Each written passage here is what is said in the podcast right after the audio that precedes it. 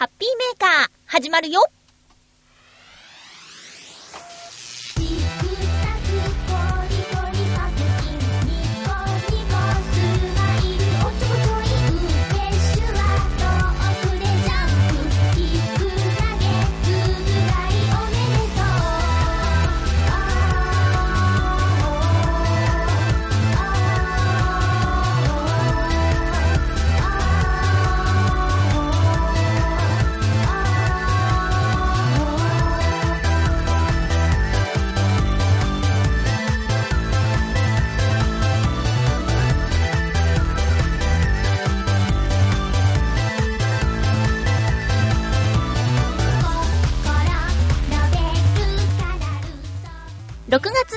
まゆっちょのハッピーメーカー。この番組は、ハッピーな時間を一緒に過ごしましょうというコンセプトのもと、ちょあへよ .com のサポートでお届けしております。今日の収録は、えーと、5日の日曜日にしています。え、月曜日に、ナレーションの仕事をいただいたので、え、ちょっと早めの収録になります。たまーにこういうことあるんでね、皆さんからのお便り、早めにもらっといてよかったなと思っています。お昼頃に収録すると予告をしていたんですけれども、あの、結局今ね、えー、6時過ぎ、なんでかは後でお話しします。えー、今日も1時間よろしくお願いします。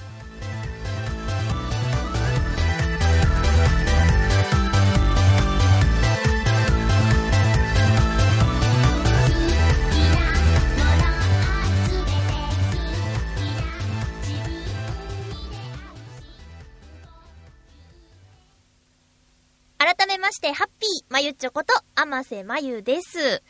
えー、6月1回目の放送になりますが、6月7日ということでね、えー、5月は5回放送があったんでね、えー、これぐらいちょっと6月が過ぎているという感じなんですけれども、今日はね、あのー、えテーマトークのコーナーあり、えっ、と、番組の後半では、6月5日の浦安で行われた、頑張ろう浦安つながろう日本イベント、ちょっとだけお邪魔してきたのでね、その時のお話もしたいなと思っています。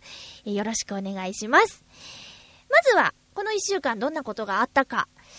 うーん、その前に、そうだ、あの、プレゼントをね、いろいろといただいたんですよ、あの後も。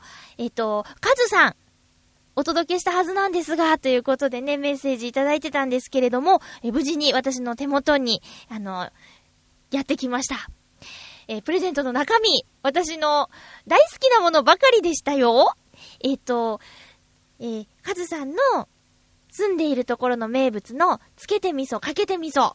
これ私、喜ぶもんだから毎回いただいてる気がするんですけど、嬉しかったです。えー、いつものつけて味噌、かけて味噌に加えて、つけて味噌、かけて味噌、マイルド味も入ってました。まだ食べてないんですけど、新、シリーズっていうか、シリーズに仲間が加わったんですね。全然知らなかったです。ありがとうございます。えー、それから、あの、ラーメン。カップ麺なんですけど、これもあの、えー、ご当地ものって言うんですかね。私は初めて食べたんですが、とっても美味しかったです。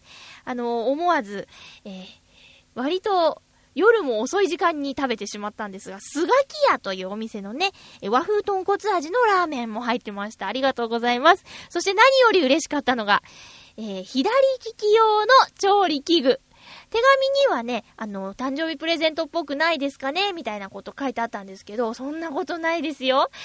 えー、らしいものって大体なんだろうってね、いう感じなんですけど、左利き用。私左利きなんですけど、特に、あの、ハサミとか、もう身の回りのものは、右利き用にできてるんですよ。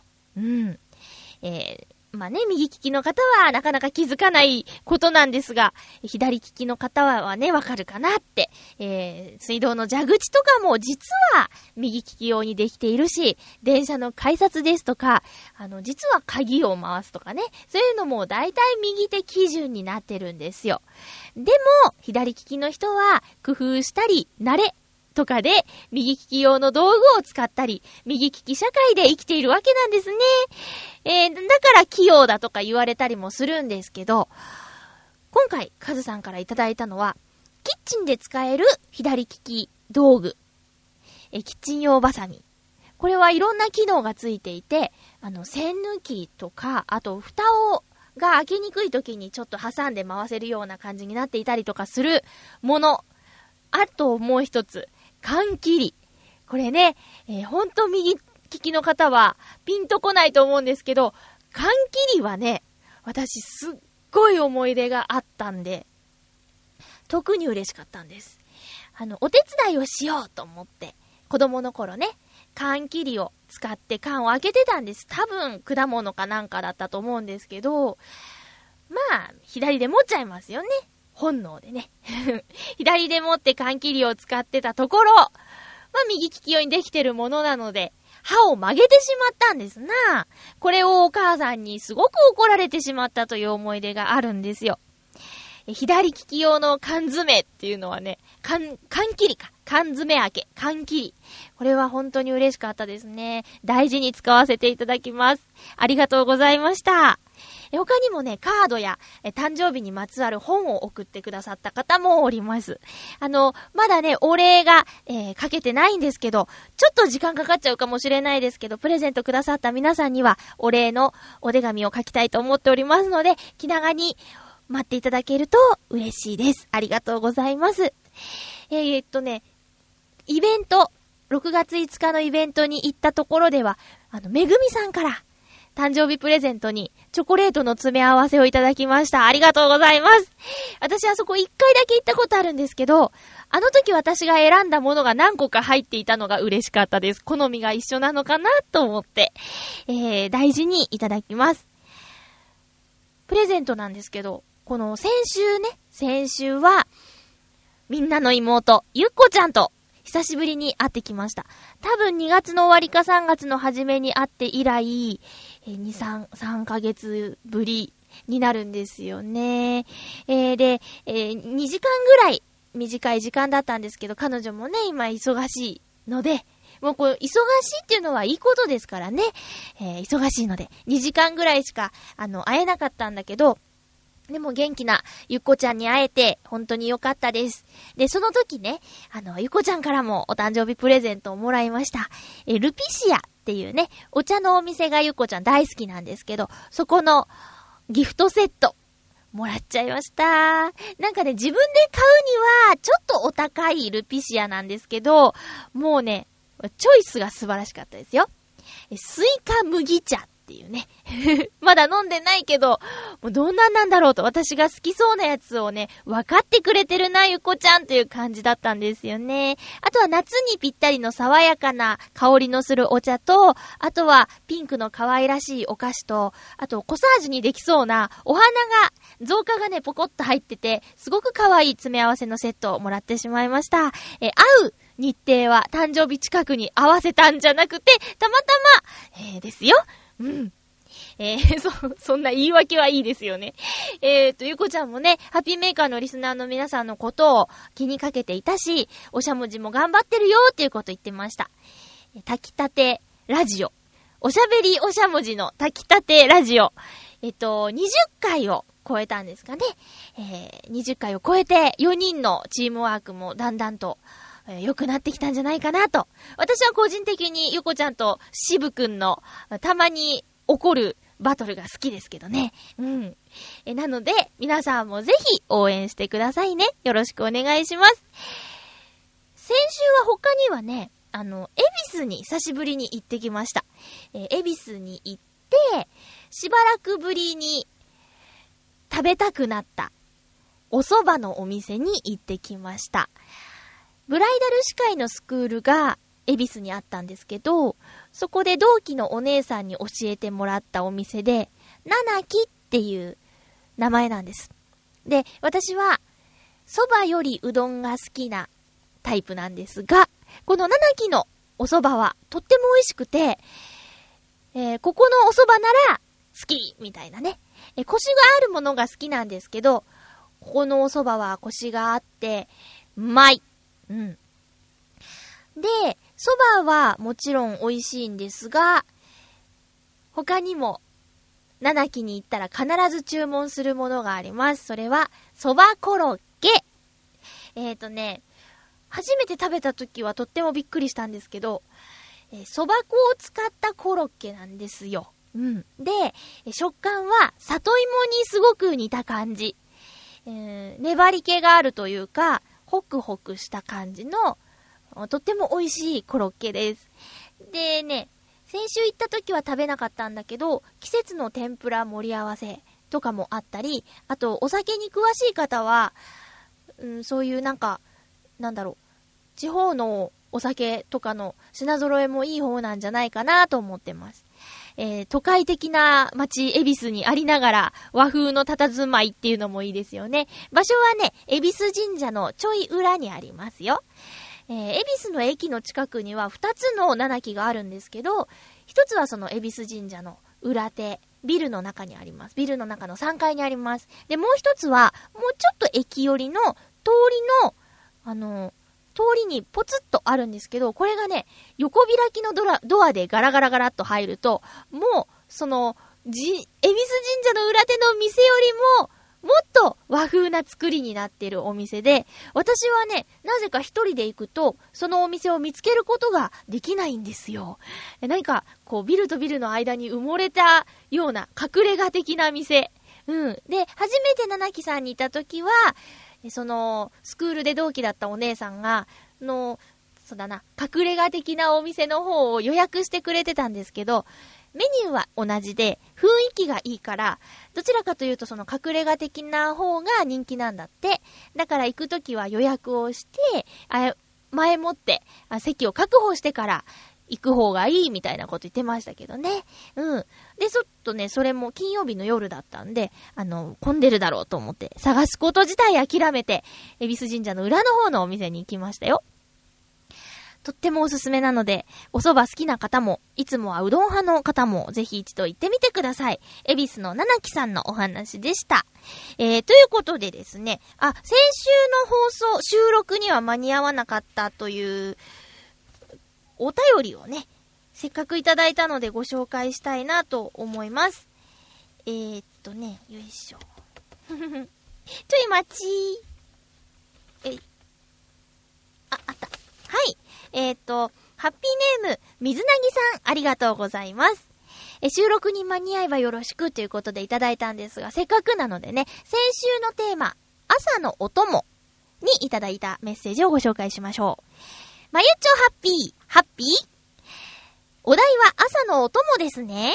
私の場合、平日はだいたい朝の8時前後に食事をして9時過ぎに家を出るというパターンなので、朝のお供は NHK の連続テレビ小説のドラマを見ること、そしてその日の新聞の朝刊のテレビ欄で録画をしたい番組をチェックすること、その2つです。長官でチェックする番組は、レギュラーで予約録画をしているもの以外で、北海道を取り扱った番組と、浅田真央ちゃんが出る番組、フィギュアスケートの番組、これが、重点的にチェックしています。それ以外にも目に留まったものがあれば留守録を設定します。食事をしながらこれを済ませ、あとはバタバタと用意をして外出です。朝食はあまり量が食べられないので、このくらいの時間があればとりあえず OK です。でも、昼食前に少しお腹がすくんですけどね。ではでは、ということで、水なぎさん、ありがとうございます。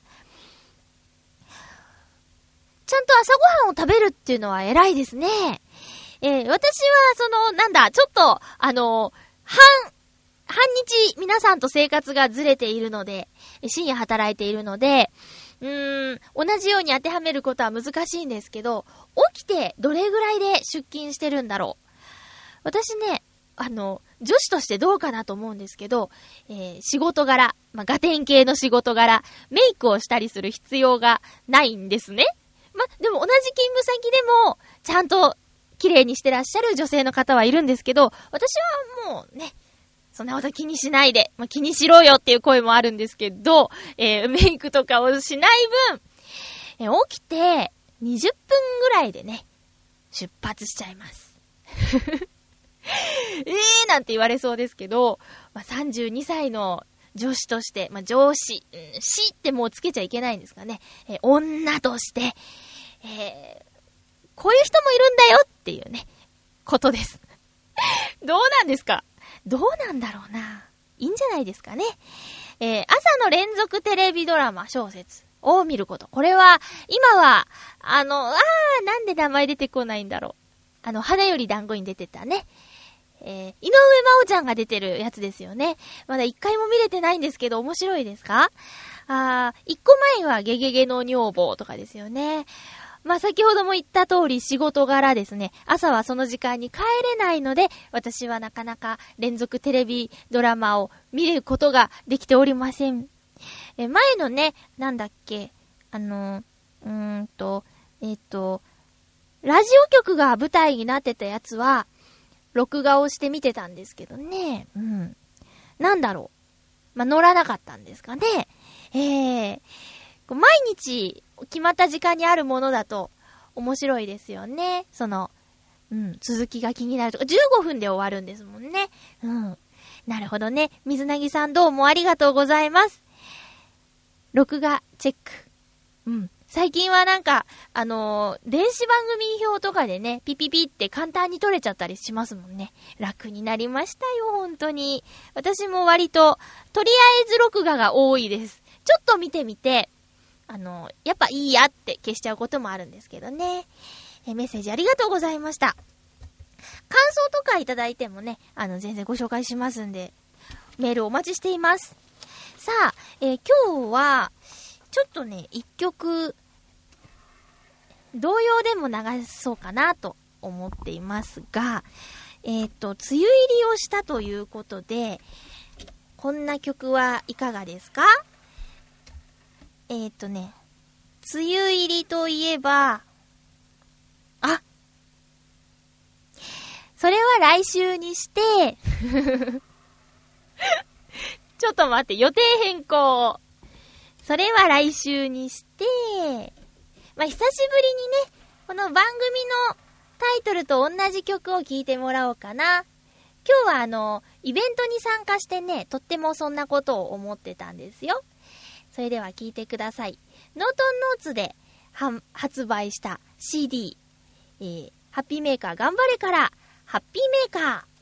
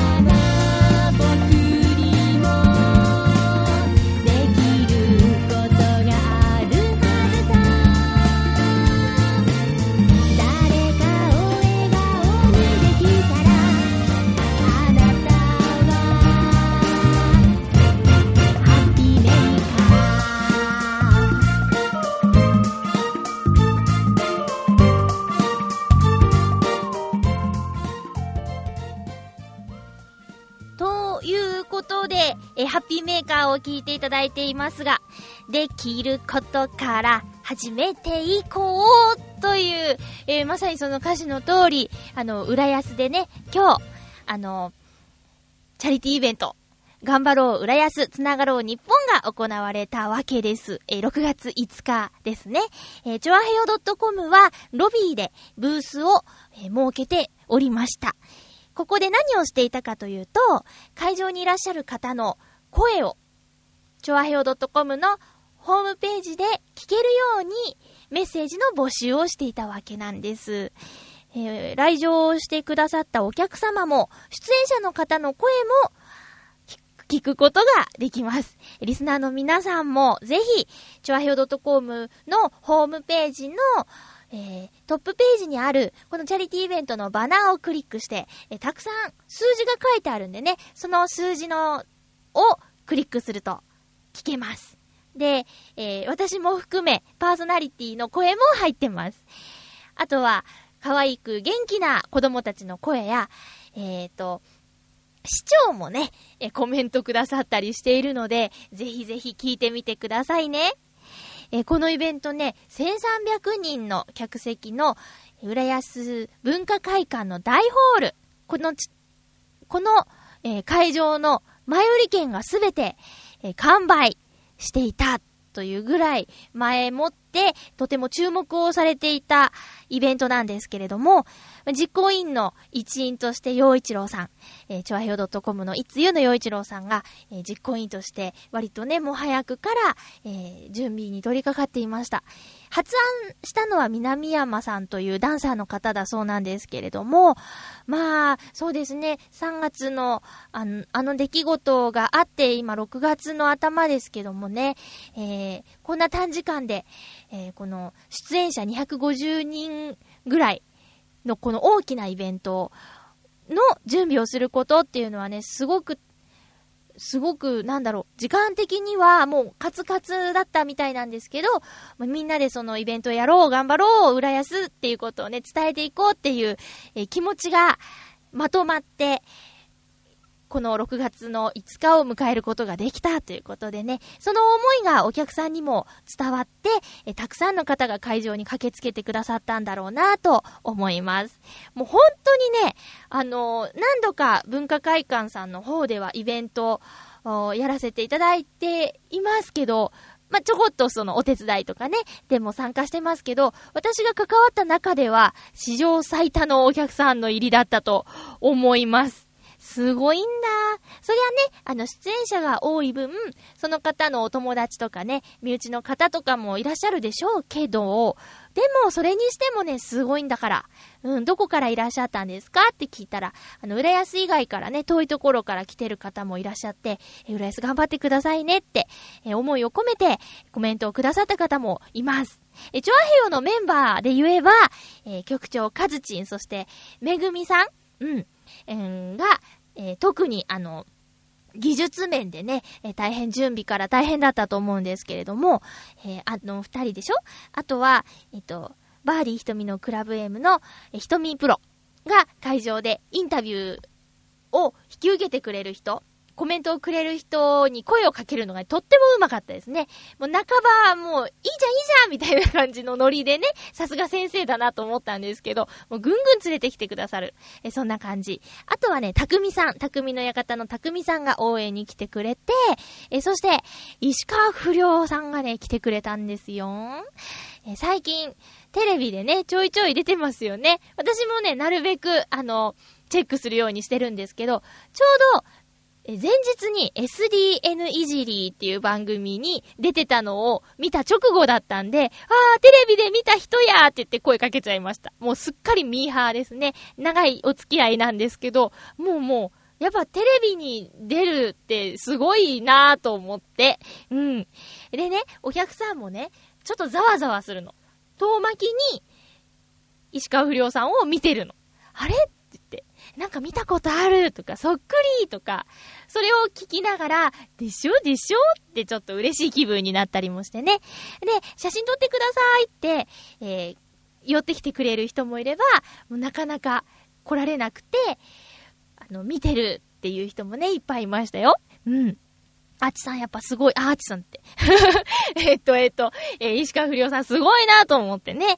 えー、えっと、そんなイベントでした。で、ん会場の中の様子はね、正直見ることができなかったのでわからないんですけど、外にあるモニターとか、あとロビーにも会場で使われている曲が流れるんですけど、まあ、どれも、その、歌を使うにしても、あの、明るい前向きな歌や優しいメッセージの歌を使っていたりして、まあその、なんだろう、気持ちを一つにっていうイベントだったなと思います。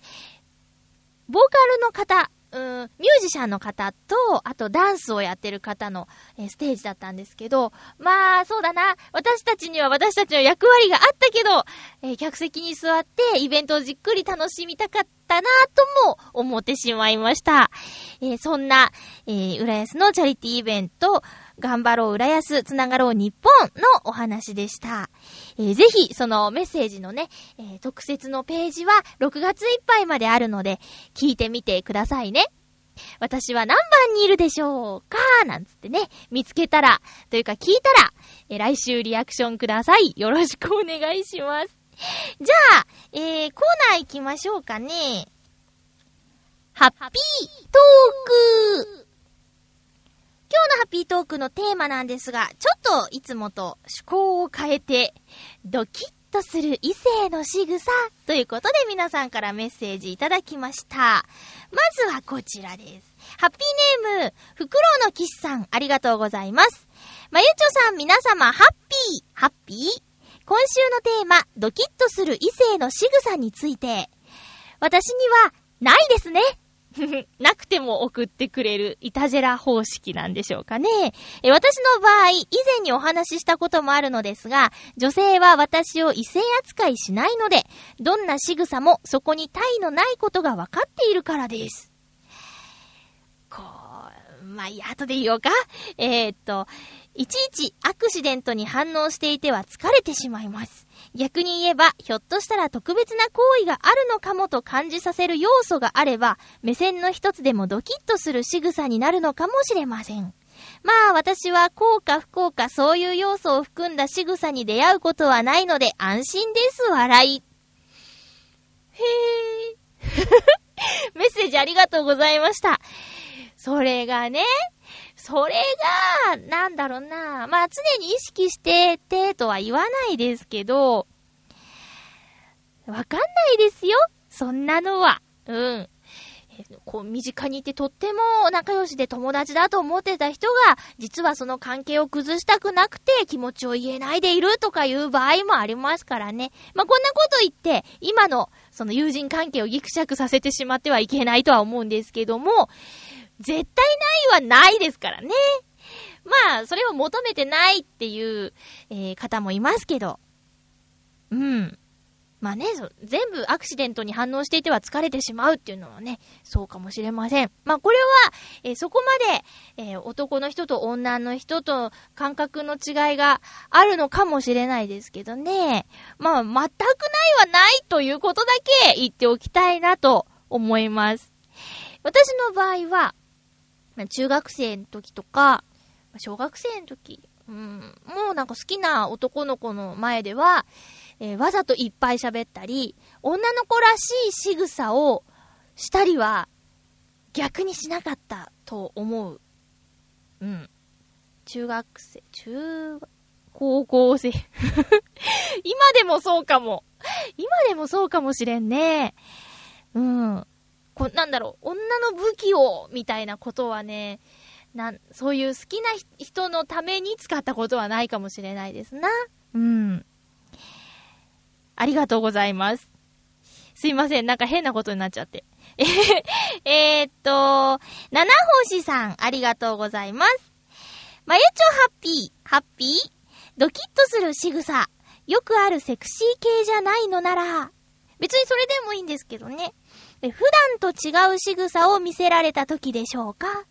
めったに笑わない人が、ふと何かのことで微笑みを浮かべた時、逆に陽気な人が、ふと大人びた妙に切ない顔をした時、そんな時にドキッとします。これは、あの、綾波レイちゃんの感じですかね。笑えばいいと思うよ、の、ニコみたいな。あ、でもでも、これはね、ギャップ。ギャップの法則ですね。なるほど。わかります。うーん。めったに笑わない人を笑わせることができたとき、よしって思ったりしますね。うん。いつも元気な人、ふざけたり、お調子者の人が、真面目な話をしてきたときとか、あ、私にだから話してくれてるのかしらみたいなことは感じたりしますけどね。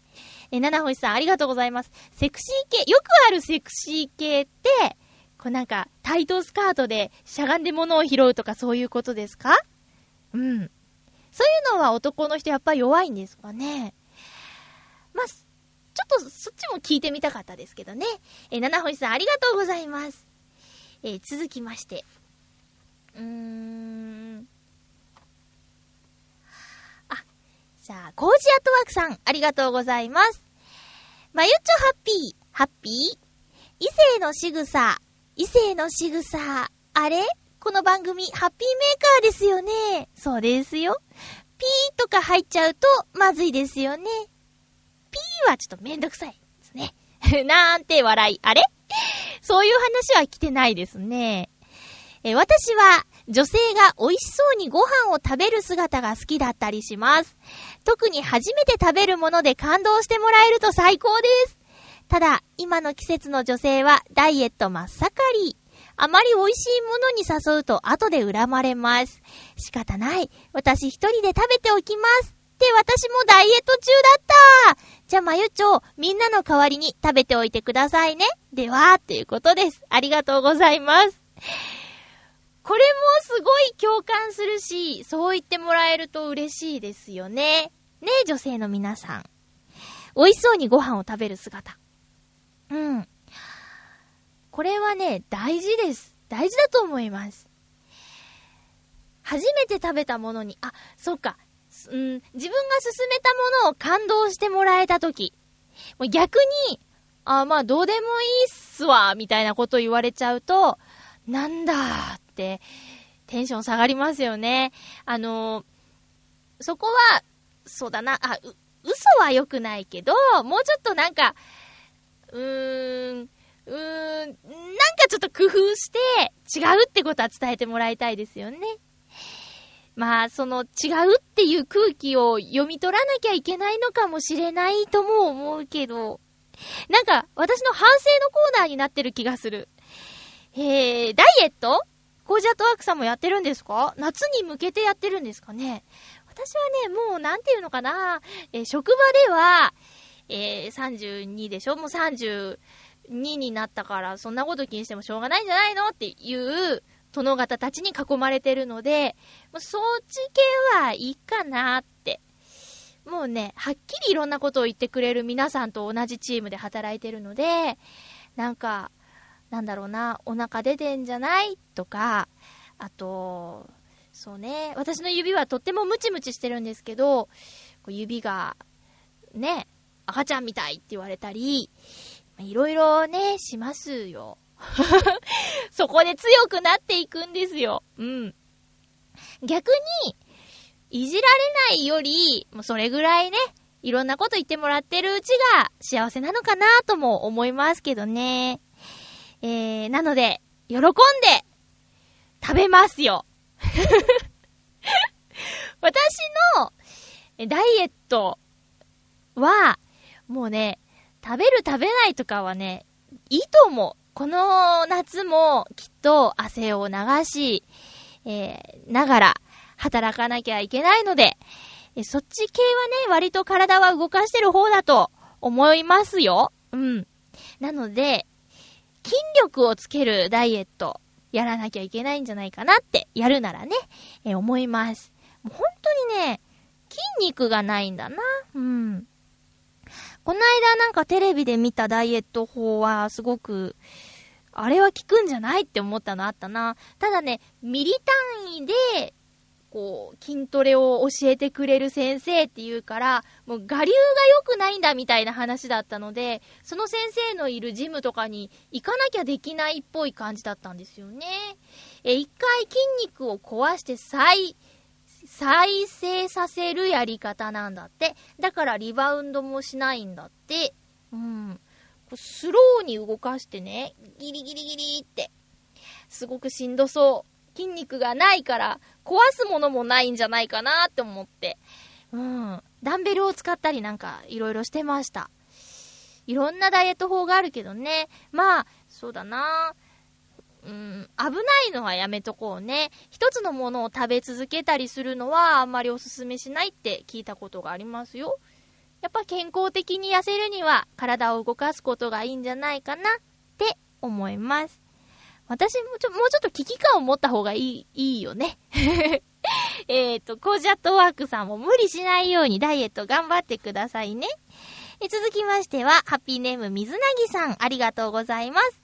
まゆちょハッピー、ハッピー今週のお題、ドキッとする異性の仕草。私の場合は、髪の毛をかき上げたり、触ったりする仕草かな。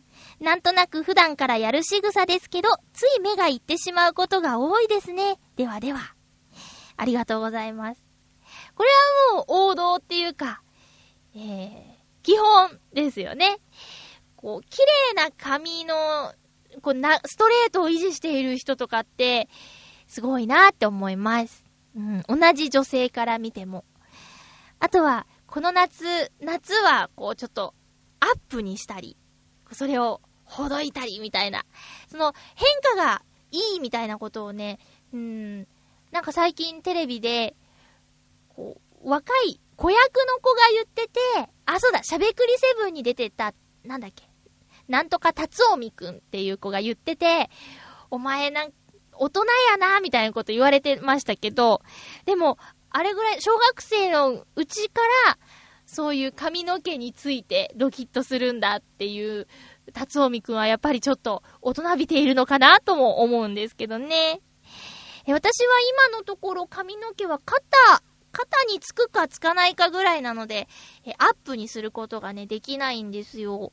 えっと、まあね、32歳なんで、これ今日ちょっといっぱい言いすぎてるかな。え30歳を超えてるんでね、なかなか二つに縛るお下げっていう髪型は、うん、すると、そのチームの皆さんに年齢を考えろみたいなことを言われちゃうんですよ。うん。だけど、この長さじゃ、一つにまとめるには足らなくて、でもまとめたくて、っていう中で、今ちょっと困っております。夏はやっぱりね、首周りとかもスッキリさせたいから、まとめ髪にしたいんですけど、不器用なんでね、えー、お下げが一番楽なんですけどね。まあ、年なんか関係ないですよね。メイクしないぐらいだからさ、そんな見た目なんか、とやかく言われる筋合いはないんですけどね。どこにこう怒りの矛先があるのかよくわからないことになってますけど、え、皆さん、ちょっと変化球のテーマにメッセージをありがとうございました。えー、っと、私は、うーん、ま月並みですけど 月並みですけどって変ですね。こう、困ってる時、例えば、重たいものを持ってる時とかに、スッと手伝ってくれた時に、ドキッとしますね。その気の利く仕草。気の利くところがいいなと思います。あとは、その重いものを持った時とかに、腕に出る筋とかうん。あれはなんか、男性だなって思ったりしますね。えー、そんな感じです。私ちょっと、ね どうしたんだろう。えー、皆さんメッセージをありがとうございました。えーと、またたまにね、こういうちょっとハッピーメーカーチックじゃない話題を振ってみたりもしようかなと思ってます。あ、そうだ。これはね、パーソナリティの皆さんにも聞いてみようと思ってたのに、収録の日があっという間に来てしまいましたね。えー、今度またね、テーマを、えー、パーソナリティの皆さんにも振ってみたいなと思っております。そしたらね、その人がどんなこと考えてるのかちょっとわかるかもしれないしね。ということで、ハッピートークのコーナーでした。ふつおたをいただいてるのでご紹介していきましょう。えー、っと、ハッピーメーカーには初めての投稿なんでしょうかえー、っとね、ハッピーネーム、ネオトミーザウルスさんからいただいています。えー、っと、2通あるんですが、ど、んーじゃあこっち。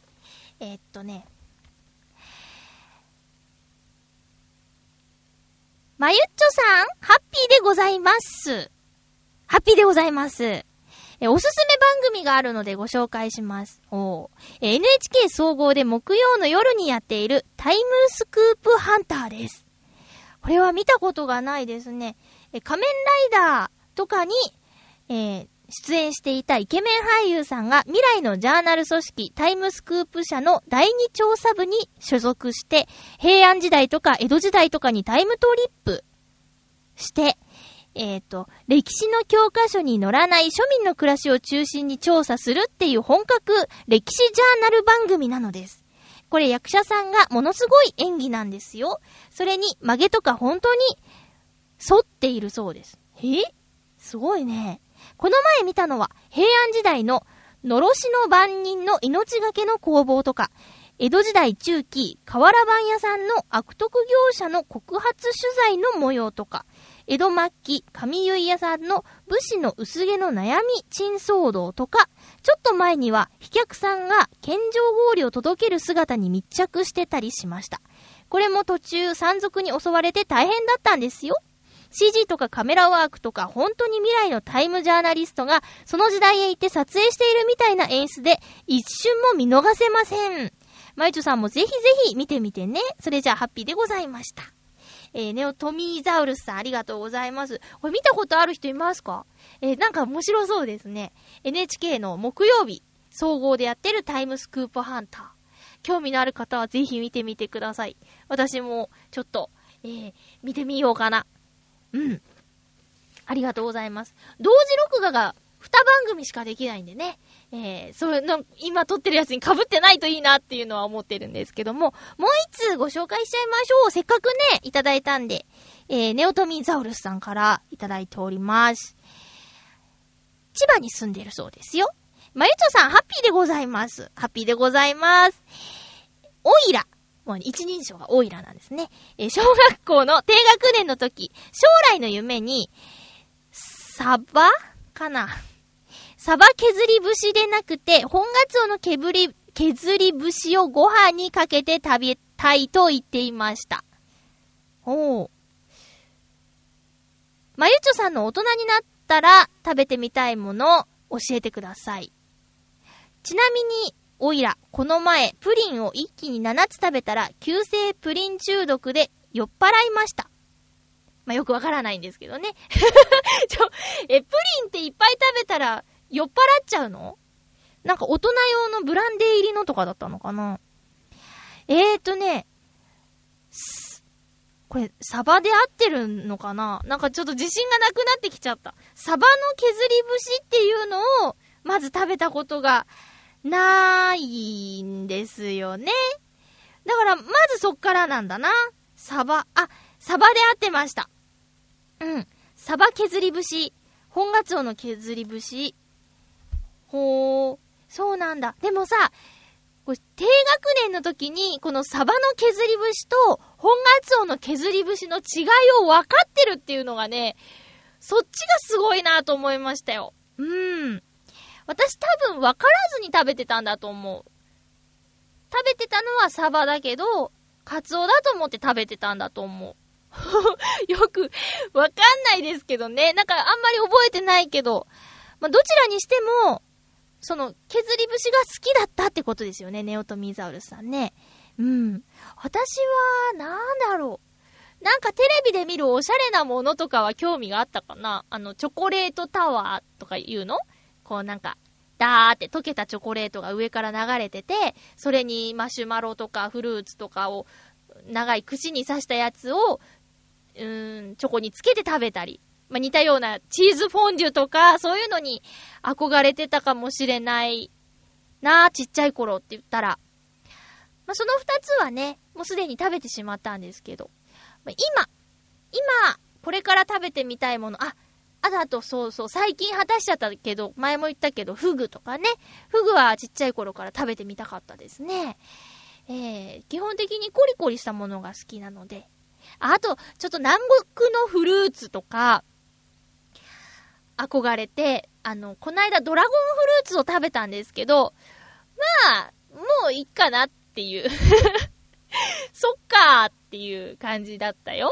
知ってます？なんかね、外見はね、あの、赤紫色をしていて、うにうにと、なんだろうな、皮がいろんな方向に伸びてる、んじゃちょっとよく伝わらないかな。まあ、切ってみたところ、えごま塩結びみたいな色をしているんですよ。うん。えー、白い字に黒い種がてんてんてんてんってあって、まあなんか、どんな味がするんだろうって興味湧いちゃうフォルムなんですよね。で、食べてみたら、うーん、そのものが売れ切ってなかったのか、味がよくわからなかったです。薄味だったです。うん。で、まだ食べたことのない南国のフルーツって言ったら、えっ、ー、とね、マンゴースチン。マンゴスチンはね、えちびまる子ちゃんの多分お話の中に出てきてて、で、気になって気になって気になって気になって、そのまんま。なんか、あんまり見なくないですか？マンゴスチン。どっかで、一度だけどっかの、ま、何の変哲もないスーパーのアイスクリームが入ってるような容器の中に冷凍マンゴスチンが入ってたことがあるんですけど、冷凍かと思って、その時はやめちゃったんですよね。うん。まあ、大体冷凍なんですかね。南国から運ばれてくる間に傷んじゃうからって言って、冷凍なのかなまだ食べたことないですね、マンゴースチン。えー、一度食べてみたいなと思っています。えー、っと、ネオトミさんどうもありがとうございました。えー、続きまして。うーん。ほい。えー、っと、ハッピーネーム、コージャトワークさんからです。ありがとうございます。ふつおたですね。まゆちょハッピー、ハッピー ?4 日土曜日の夕方、浦安橋のたもとでやってましたよ。映画の撮影です。多分、噂のカルテットじゃないのかな橋の上から覗いていたら、ガードマンに映っちゃうんで立ち止まらないで、と言われてしまいました。いやー、テレビドラマと違って映画の撮影は大掛かりですね。完成が楽しみになります。では、ありがとうございます。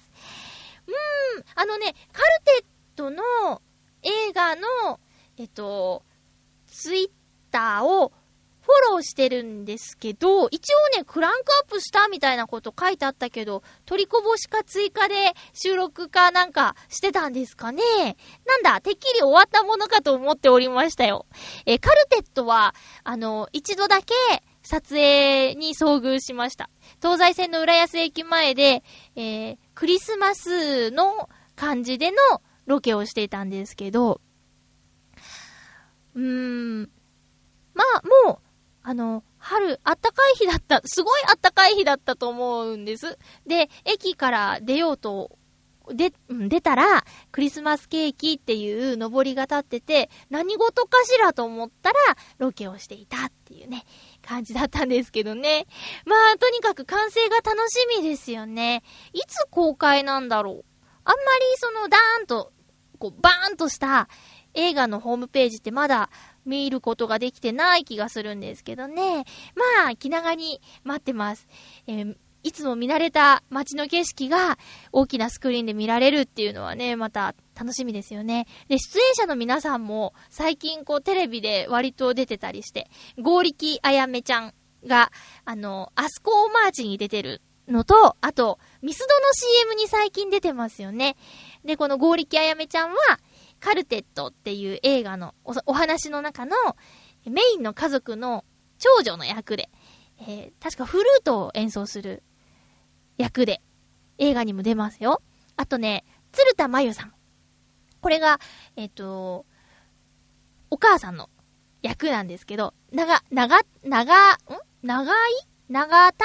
長い長いさんファミリーだっけ？長田さんファミリーだっけ？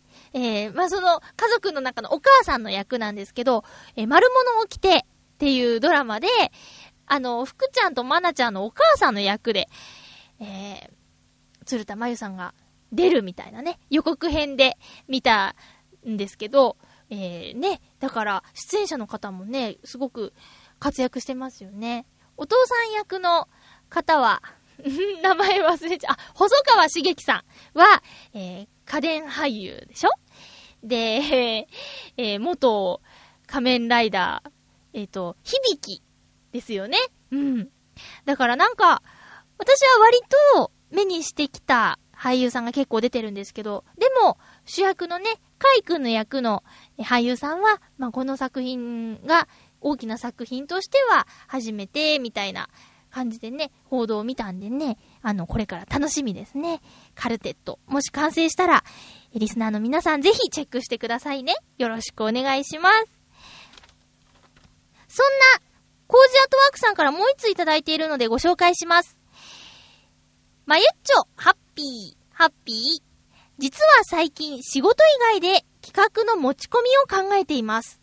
まだ内容は内緒ですが、実現することがあれば、きっとまゆちょにも楽しんでもらえるものですよ。資料を調べたり、交渉をしたり、写真を撮ったり、原稿を書いたり、やってることは仕事と同じなのに、自主企画だとどうしてこう楽しいんでしょうかなんだか学生時代の文化祭みたいです。さあ、頑張るぞでは、ということです。うーん。なんか、なんだろう、これ仕事じゃないけど、企画の持ち込み何ですかね。すごく今楽しいんだよっていうことは伝わってきたんですけど、どんなジャンルの何をするかは全く読み取ることができません。でも実現したら私にも楽しむきっかけがあるというものなんですか。なんだろう。なんだろうな。当てられもするはずないんだけど、iPhone アプリとかかな。今さ、iPhone アプリってあの、一般の方でも作ってたりしますよね。あと、まあ、そういうのに詳しい方なのかもしれないけど、タレントさんがアプリ作ったりしてるのも、ちらほら聞いたりしますよ。うん。なんだろう。いいな、楽しそう。これ一人でやってるのかな？仲間とやってるのかな？文化祭の感じだから仲間と一緒にやってるのかな、まあ、とにかく、あのー、企画が、えー、なんだろう、成功してうん。私もそれを目にしたり触れたりすることができたらいいなと思ってます。コジャットワークさんありがとうございます。えー、次回の予告をします。えー、次回は6月の14日の更新です。収録は6月12日日曜日にする予定です。テーマは、傘にまつわるお話。えっ、ー、と、今持っている傘、お気に入りの傘はどんな色ですか？とか、どんなデザインですか？とか、えー、傘へのこだわり、骨は何本のやつがいい？とか、あと、持ち手は木のもの？とか、軽量重視？とか、まあ、傘にまつわるネタを送ってください。傘が出てくる、うーん、そうだな。ショートストーリーじゃないですけど、あの、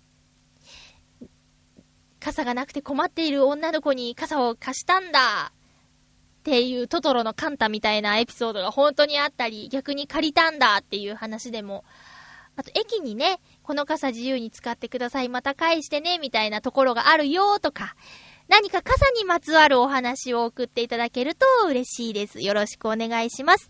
その他、ハッピーちょうだいやふつおた、などなど、大募集中です。よろしくお願いします。とにかくね、今日の私は、あの、チョアヘオ .com で聞ける、浦安のイベントに来た皆さんからのメッセージをぜひ皆さんにも聞いていただきたいなということを、えー、一番たくさんお伝えしたいなと思っていますよ。6月いっぱいの期間限定になっています。